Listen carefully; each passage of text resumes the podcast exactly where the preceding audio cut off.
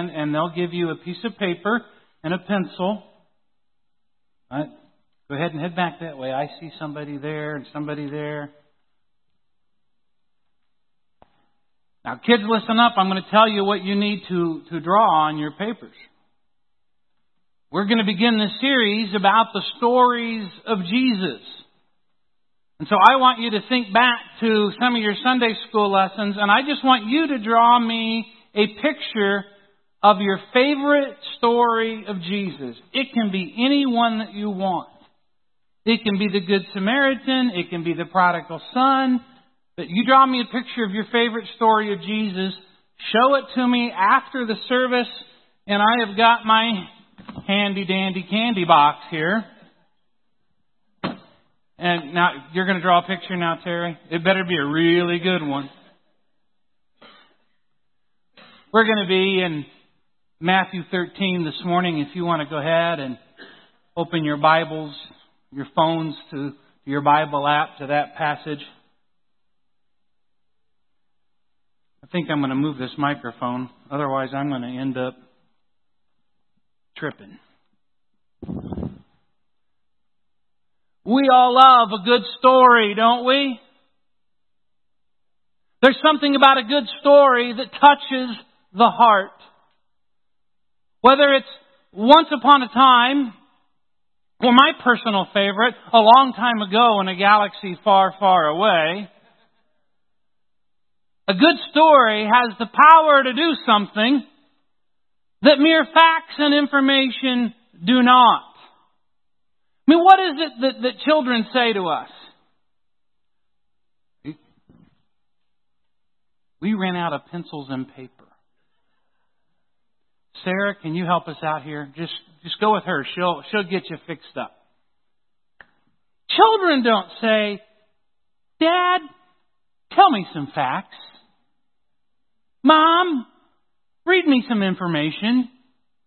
When my girls were growing up, never once did they bring me an information, an instruction manual. Daddy, read this. No. Now, I read Go Dogs Go more times than I could count. But no kids say, Tell me a story. And we tell them stories. Not just to, to entertain them, but to, to change their minds, to shape their hearts. In fact, Children's Sunday School is built around the idea that telling children certain stories from a certain source with a certain conviction will shape their lives in a certain way. But stories aren't just for kids. Adults are captured by a captivating tale. From Homer to J.K. Rowling, great storytellers have been capturing hearts and minds for thousands of years. In fact, before written language, before the advent of the printing press, many cultures, they passed on their values and their traditions through the telling of stories. And with the written word, stories and storytellers just simply became a part of the culture itself. Think of, of people like Mark Twain or Will Rogers or Garrison Keillor. And today, stories aren't just limited to the spoken word or the written word. We have them projected on giant screens. In HD, 3D, digital color, and 7.1 surround sound. And these stories cost millions of dollars to make. Peter Jackson's Hobbit trilogy cost a record $623 million. Just about a $3 more than it cost Tolkien to write The Hobbit, I think. And the computer age has now brought us this ability to, to, to put you right in the middle of this same quality of a story. I was talking to, to Zach last week, uh, last Sunday night. We were talking about Fallout 4. It's an epic computer game. And it places you, the player, in the middle of this engaging tale about a father looking for his kidnapped son. But even with all of our technology and special effects, it still takes a good storyteller. I mean, images and effects can fascinate the eye, but they don't capture the heart. George Lucas of Star Wars fame said, a special effect without a story is a pretty boring thing. Cameras and lights don't create a character. Only a finely honed plot and a well crafted story can do that. And a good story moves you to reevaluate the world and your place in it. A good story changes the world because it changes you. You think about it. Whenever a movie comes out that's based on a popular book, what is it that people always say? Well, was the movie any good? Was it, was it as, as good as the book? And people always say, well, it was good, but it wasn't as good as the book. Why? Well, because in the book, the, the, the power of the story rests entirely in the hands of the storyteller, not the interpretation of directors or actors. And a picture may be worth a thousand words, but, but words allow your mind to create pictures all of its own. The words of a good story have the greatest special effect of all, your imagination. Now, when it comes to storytellers, Jesus is one of the greatest of all time. And if you go through the Gospels, a full one third of all of the teaching we have from Jesus are stories. They're a particular kind of story. They're called the parables. And the parables of Jesus are among the best known and most influential stories that have ever been told. Even people who, who know nothing about Jesus are still familiar with concepts like the idea of a Good Samaritan. I mean, everybody knows what a Good Samaritan is, even if they couldn't tell you anything about Jesus. They know a Good Samaritan is somebody that is kind to strangers and helps out strangers. And for those of us who follow Jesus, I mean, we can hardly imagine our faith without certain images like this one. The image of a father rushing out to welcome home his returning prodigal son.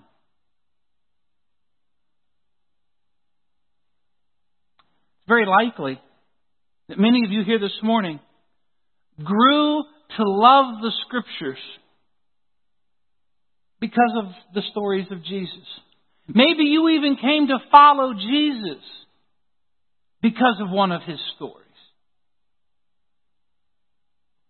Over these next few weeks, we're going to be looking at the parables of Jesus, and I fully expect that as we take a fresh look at them, that you will find them as engaging as, as you did when you were a kid in Sunday school, that you will find them as powerful as you did when you were still dripping wet from the waters of the baptistry. And I pray that for some of you, these parables may move you to a first love. A first love for the Bible as God's Word to us. A first love for Jesus Christ as your Lord and Savior. Now the word parable simply means to place alongside of. To take one thing and place it alongside of another thing. And, and what a parable does is it takes an unknown thing and compares it to a known thing. It has been said that a parable is an earthly story with a heavenly meaning. But I think my favorite definition of a parable is simply this. A parable is a fictional story that tells the truth. Think about that fictional story that tells the truth. See, Jesus would take this, this abstract spiritual truth, something that was a bit mysterious, hard to understand, and, and he would put it in terms of a down to earth story that listeners could identify with in a very practical way. And these weren't just stories to entertain, but they were powerful metaphors that were woven into a story that changed lives. And for some of his listeners, these stories were like turning on a spiritual light. But for other, uh, others of the listeners, the stories actually put them in a fog of confusion. They awaken the hearts of some, but they perplex the minds of others. Jesus' stories were enlightening and subversive. They have been called both works of art and weapons of conflict. They delighted some, but offended others. But without a doubt, the parables of Jesus had a powerful impact on everyone who heard them. And the crowd said that Jesus taught like no one else they'd ever heard before. You see, Jesus would be walking along with his disciples along the seashore or along the countryside. And as he's talking to the people, they would ask him questions, and he would use common everyday things to teach this profound spiritual truth. And so somebody would say, Well, what is the kingdom of heaven like? And he would say, Well, the kingdom of heaven is, is like a net, or the kingdom of heaven is like a farmer who went to plant seed in his field. And I imagine that, that even as he told that story, there was probably a farmer on the hillside across the way who, who was sowing seed. And people understood that. They saw it every day. And after thinking about it, then they, they thought, you know what? I understand what the kingdom of heaven is like. And he would use these common things, like a coin, like a wedding, like a sheep, to teach uncommon things like repentant prayer and unconditional love. Everyday things to teach the eternal.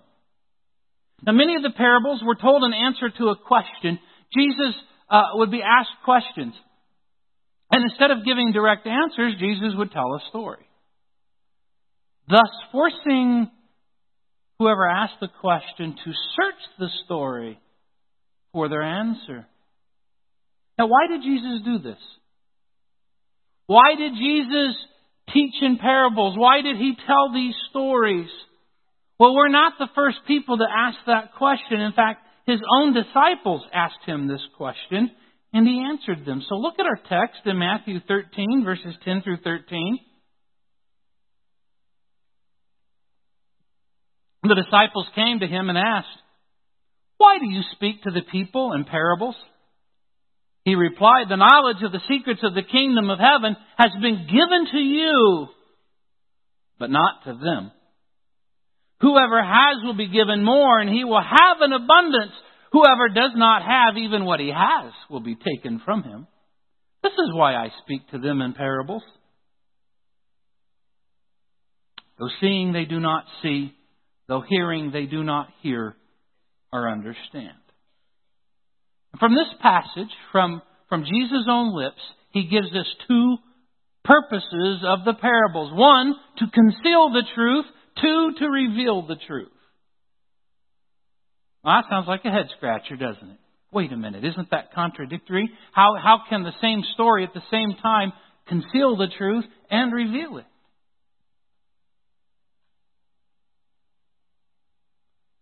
Well, which purpose a story served depended entirely on the one listening to the story. You see, the hearer's own attitude determined the purpose of the parable in their life. So in that same parable, Jesus could be revealing the truth to some while concealing it from others. And each purpose was directed toward a separate audience. So what I want to do this morning is just look at those purposes and maybe we can decide which audience we are in this morning. And the first thing is this parables conceal the truth. Jesus makes it very clear in our passage that, that the secrets of the kingdom were given to some, but not the others. And this brings to mind a very important question. Why would Jesus hide the truth? Wouldn't he want everyone to know? Why would he conceal it? I mean, that doesn't sound really loving or fair. Look at it this way. Jesus wasn't hiding the truth, but he was putting it where only those who really wanted it could find it. You ever taken your kids when they were really little to an Easter egg hunt? Maybe your grandkids. Easter egg hunts for little kids just crack me up. Because the eggs aren't even hidden. They're just kind of strewn out there on the ground, you know? And as an adult, I'm sitting there thinking, wow, give me five seconds and I'll have 300 pieces of candy. And so it's not a matter of who can find the eggs the fastest. It's a matter of who can pick them up, put them in their basket the fastest. And I remember several years ago, the church I was at, we were having an Easter egg hunt for the kids of the neighborhood. And, and on one side of the church, we'd set up the little kid Easter egg hunt. And there's this little girl, and, and she's picking up those eggs and putting them in her basket just as fast as she can. And right behind her was this little boy who was taking them out of the basket just as fast as she was putting them in. But that's not how Jesus dispenses the truth, where he just throws it out there where anybody can grab it. Why wouldn't he do that? Well, the truth is only revealed to those who really want to know it. Only the soil that is ready to receive can the seed find the nutrients it needs to take root and grow and bear fruit. But to those hearts that were hostile to the truth, that were rebellious, that had no love for the things of God, to them the truth is hidden. Because Jesus knew the truth would only be abused in their hands. They would twist it and, pervert it toward their own ends. It's what they had done with the law in the Old Testament. It's what they had done with the prophets. And so you don't give your treasures to thieves. You don't cast your pearls before swine. Jesus was not being unloving or unfair by deciding who could know the truth and who couldn't. He was protecting the truth from those who had already proven that they had no love for the truth. They had rejected the truth they had already been given. They had rebelled against what they already knew to be true. And this is why Jesus said, Whoever does not have even what he has will be taken from him. Now let me give you a couple of real life examples of this from Scripture, of where this actually plays out. I'm going to go all the way back to, to Exodus and the story of Moses and Pharaoh, Exodus 7, 8, and 9. You remember the story. God sends Moses to be his spokesperson before Pharaoh to ask him, let my people go. And he gives Moses a series of miraculous signs, and they go through the ten plagues, all in order to convince Pharaoh to let his people go. Let me just take you through a quick sequence here. Exodus 7:13. Yet Pharaoh's heart became hard; he would not listen to them just as the Lord had said. Exodus 7:22. But the Egyptian magicians did the same things by their secret arts and Pharaoh's heart became hard. He would not listen to Moses and Aaron just as the Lord had said. Exodus 8:15. But when Pharaoh saw there was relief, he hardened his heart and would not listen to Moses and Aaron just as the Lord had said. Exodus 8:19. The magician said to Pharaoh, "This is the finger of God." But Pharaoh's heart was hard, and he would not listen, just as the Lord had said. Exodus 8:32. But this time also Pharaoh hardened his heart and would not let the people go. So do you see the pattern here? Every time God did something or through Moses and Aaron did something to convince Pharaoh to let his people go, his heart was hard. He hardened his heart. No, not going to do it. And then we get to Exodus 9 verse 12 and it reads, But the Lord hardened Pharaoh's heart. All of these times, Pharaoh hardened his heart, and finally God says, Fine, Pharaoh, if that's the way you want it, you lose your right to choose. Your life is now mine. I will use it as I see fit. Because you have made your choice. A similar thing happened to the nation of Israel. In Isaiah 6, verses 9 and 10. And this is the very passage of Scripture Jesus quotes from to explain why he uses parables. Because he said, Go and tell this people, be ever hearing but never understanding, be ever seeing but never perceiving. Make the heart of this people calloused, make their ears dull, and close their eyes. Otherwise, they might see with their eyes, hear with their ears, understand with their hearts, and turn and be healed. But God wasn't being cold and cruel to his people by keeping the truth from them. If you read through the first five chapters of Isaiah, you'll see how Israel had refused, rejected, and rebelled against all the truth that God had given them. And they had made it plain. They had no love for the truth. And so now even what they had would be taken from them. This process, this hardening of the heart, this isn't unique to Pharaoh. It's not unique to the children of Israel in the Old Testament. This is something that can happen in your heart in my heart right now this morning. And we must be on guard against it. This is why the Bible can be fresh and alive and exciting and so full of insights for one reader, yet boring and dull and meaningless for another reader. For those of you sitting here this morning, this problem presents itself in one of two ways. First, there are those of you that, that are here this morning, but you have never made that commitment to follow Jesus. To believe in Him, to place your faith in Him as your Lord and Savior. You, you've been coming to church. You've been listening to the sermons, maybe singing the songs. Perhaps you've even been reading your Bible from time to time. But you're like the person who keeps coming up to the fence to see what's on the other side of the fence. And you're intrigued by what's on the other side of the fence, but you're kind of intimidated by it, and, and so you haven't yet crossed over. You know, and as a pastor and as a church, we're more than happy to have have people. The, the term that, that's so often used today is seeker. Seekers to come and check us out, and and those that are searching for the truth and exploring faith in the Bible, come check us out, see what's going on.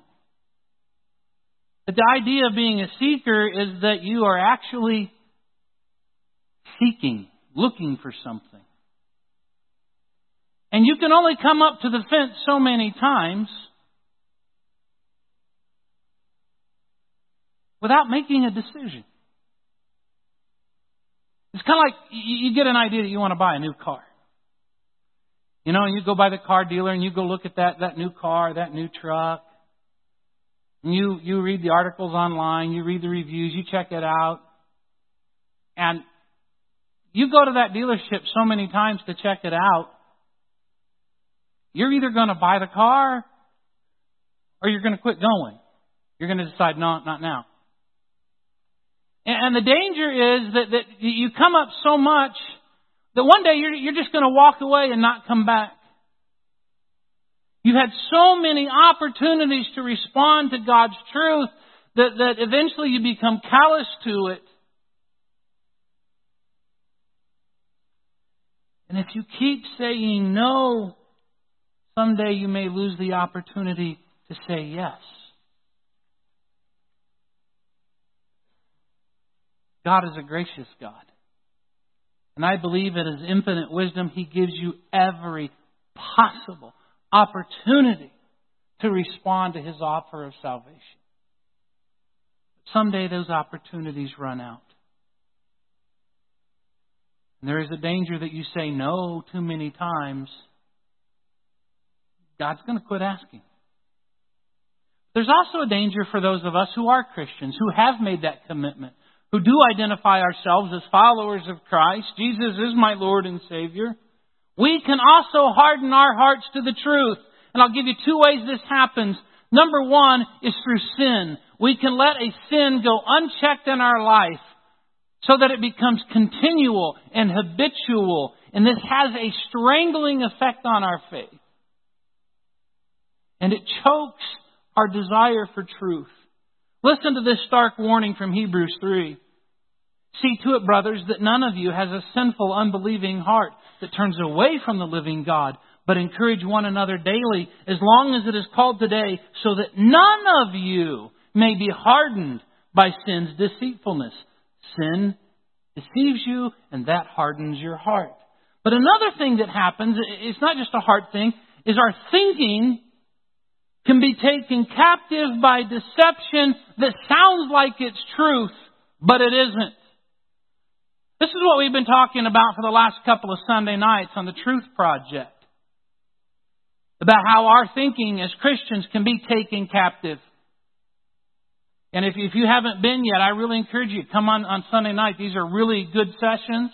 We've got babysitting here, so the kids aren't an issue. But last week, this verse was the verse that we talked about. Colossians 2 8. See to it that no one takes you captive through hollow and deceptive philosophy which depends on human tradition and the elemental spiritual forces of this world than on Christ. So sin and worldly philosophy can deceive us, and once we're in the grip of that deception, we can become incapable of seeing the truth for what it is. The truth will be concealed from us because we haven't loved the truth. We haven't held on to the truth. We haven't been faithful to the truth. And I think that's, this is why we are seeing large numbers of so-called Christians and so-called churches in our country abandon biblical Christianity. We are seeing churches and Christians who wear the label of Christian, but they are giving up things that Christianity has taught and believed for 2,000 years because they have been taken captive through hollow and deceptive philosophy. They have been hardened by sin's deceitfulness. It has the polish of truth, but it is built on nothing but human ideas and spiritual darkness. The truth is concealed. But praise God, that's not the whole story. Because parables don't just conceal the truth, Jesus also says they reveal the truth. You see, to those that are hungering for the truth, the parables present a buffet. To those that are thirsting for understanding, the parables are a fountain of wisdom.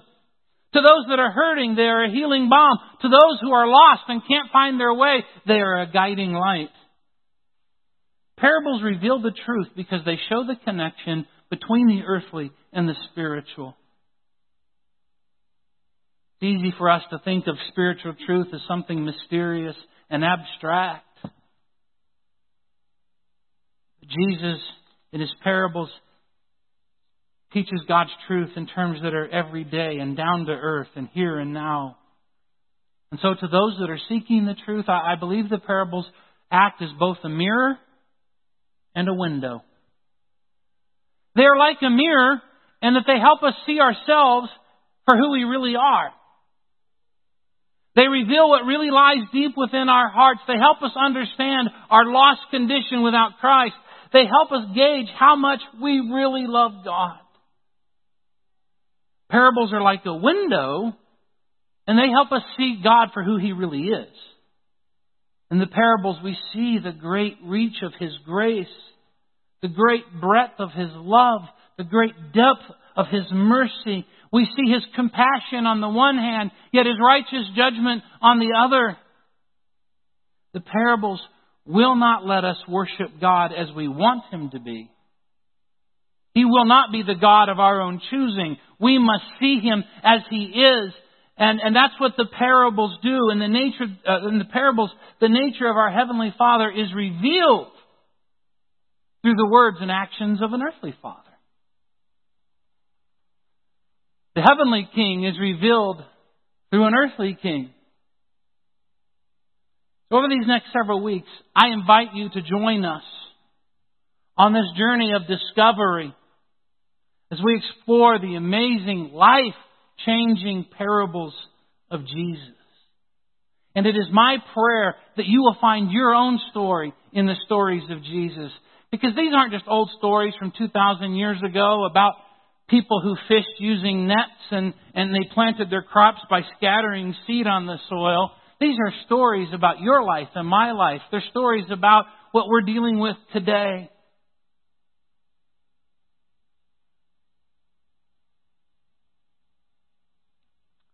These are stories that will change your life. Earlier in the sermon, I said that parables had two different audiences. And which audience you were in depended entirely upon the attitudes and expectations of your heart. And so as we come to a close this morning, the, the question we've got to ask ourselves is simply this which audience am I in? Am I in the audience from whom the truth is concealed? Or am I hungering for the truth? Am I searching for the truth so that the truth might be revealed to me? What is your relationship to the truth of God?